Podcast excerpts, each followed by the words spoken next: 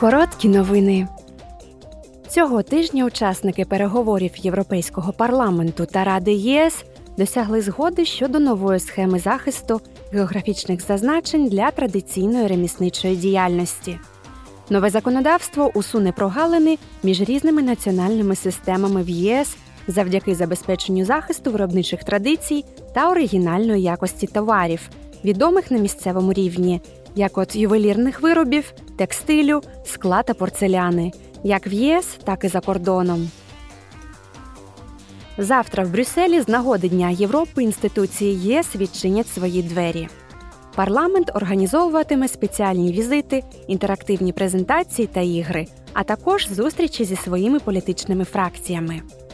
Парламентська радіостанція Europarl Radio буде вести пряму трансляцію з Брюсселя з 10 до 17 години. Святкування продовжиться 9 травня в Люксембурзі та 13 травня в Страсбурзі. У понеділок у Страсбурзі відбудеться нова пленарна сесія парламенту.